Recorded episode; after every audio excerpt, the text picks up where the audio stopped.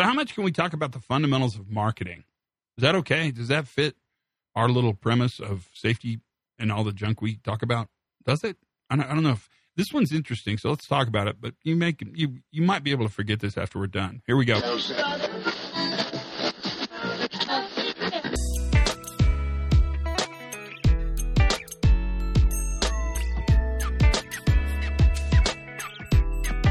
Hi, everybody. Todd Conklin, pre accident investigation safety moment.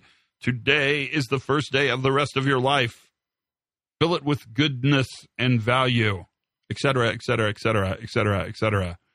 I want to tell you guys something that made a huge difference in the way I thought about managing at least the program I worked with in a large organization.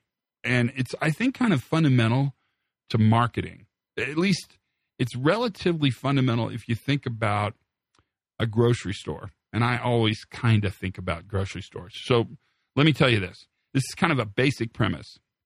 Larger choice generates more interest, smaller choices generate more action.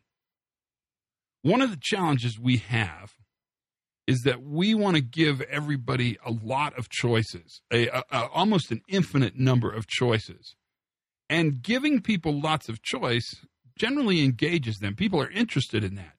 But the phrase tyranny of choice might come to mind. So think of it like this a big menu at a restaurant that has everything. Uh, everything, everything you could possibly. You know, the menu's like forty pages long. That's an interesting menu, but it's not a very helpful menu because there are so many good choices.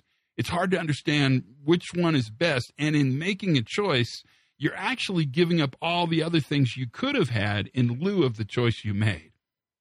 So you go to the restaurant across the street uh, in Amarillo, Texas, one of my favorite restaurants in the world, where their menu could be written on a postage stamp. They serve ribeye and potatoes. And the potatoes are what they cook that day. You get no choice. You get potato. It's going to qualify in the potato category, but it could be a baked potato. It could be scalloped potatoes. It could be french fries. It could be tater tots, right? That restaurant has one thing and only one thing ribeye steaks and potatoes. Now, here's what's interesting the larger menu is very, very fun to read. I'm interested in what it has to say. But the smaller menu generates action. I know exactly what I'm going to get because they only got one thing, and that one thing is what they offer. Think about this in the larger macro view of the program you're a part of. Larger choices generate more interest, smaller choices generate more action. That's the safety moment for today. Learn something new every single day. I bet you did today because this was kind of an academic one, don't you think?